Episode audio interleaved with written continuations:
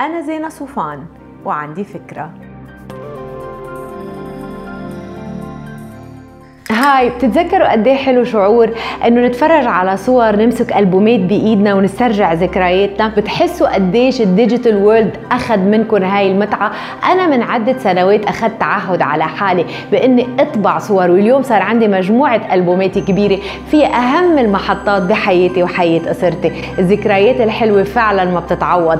هاي نصايح لأنه الوقت ابدا مش متأخر لتبلشوا تعملوا مجموعتكم الخاصة. أول نصيحة make sure لما تكونوا ظاهرين إنه كاميرتكم أو تليفونكم تشارج لحتى تقدروا تتكلوا على حالكم بالتصوير أو تطلبوا من الآخرين يصوروا لكم بكاميرتكم الخاصة. لأنه بهاي الطريقة بتضمنوا resolution عالية ومستوى جوده كتير منيح مقارنة مع الصور لما الأصدقاء بيبعتوا لنا إياها بعدين على واتساب مثلا. خصصوا على ال desktop تبعكم أو بأي محل على الكمبيوتر أو حتى على hard disk براني. خصصوا ملف باسم السنة.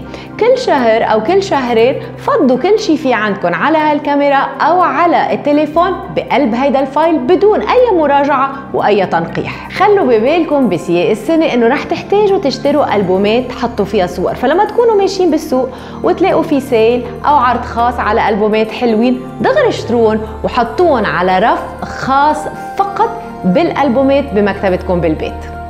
أنا عادة بشتري كل سنة ألبومين كل واحد بياخد 200 صورة لأنه بطبع مجموع 400 صورة كل سنة.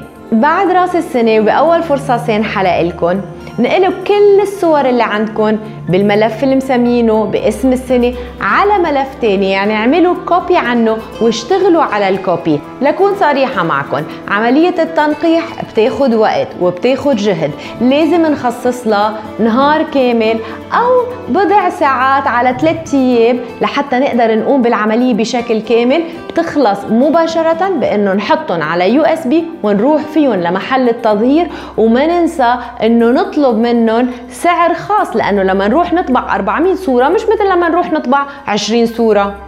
بين وقت ووقت اسحبوا هالألبومات من الرف وقعدوا تفرجوا عليهم وعودوا اولادكم إذا زهقانين إنه فيهم يجيبوا هالألبومات ويشوفوا حالهم كيف كانوا صغار كيف كبروا يتذكروا سفرة بحبوها يشوفوا قرايبينهم إذا مشتاقين لهم كثير رح تلاقوا إنه في متعة حقيقية بالتفرج على ألبومات الصور. ما تنسوا تعملوا داونلود للفكرة تعطوها ريتنج وتساعدوني بنشرها باي.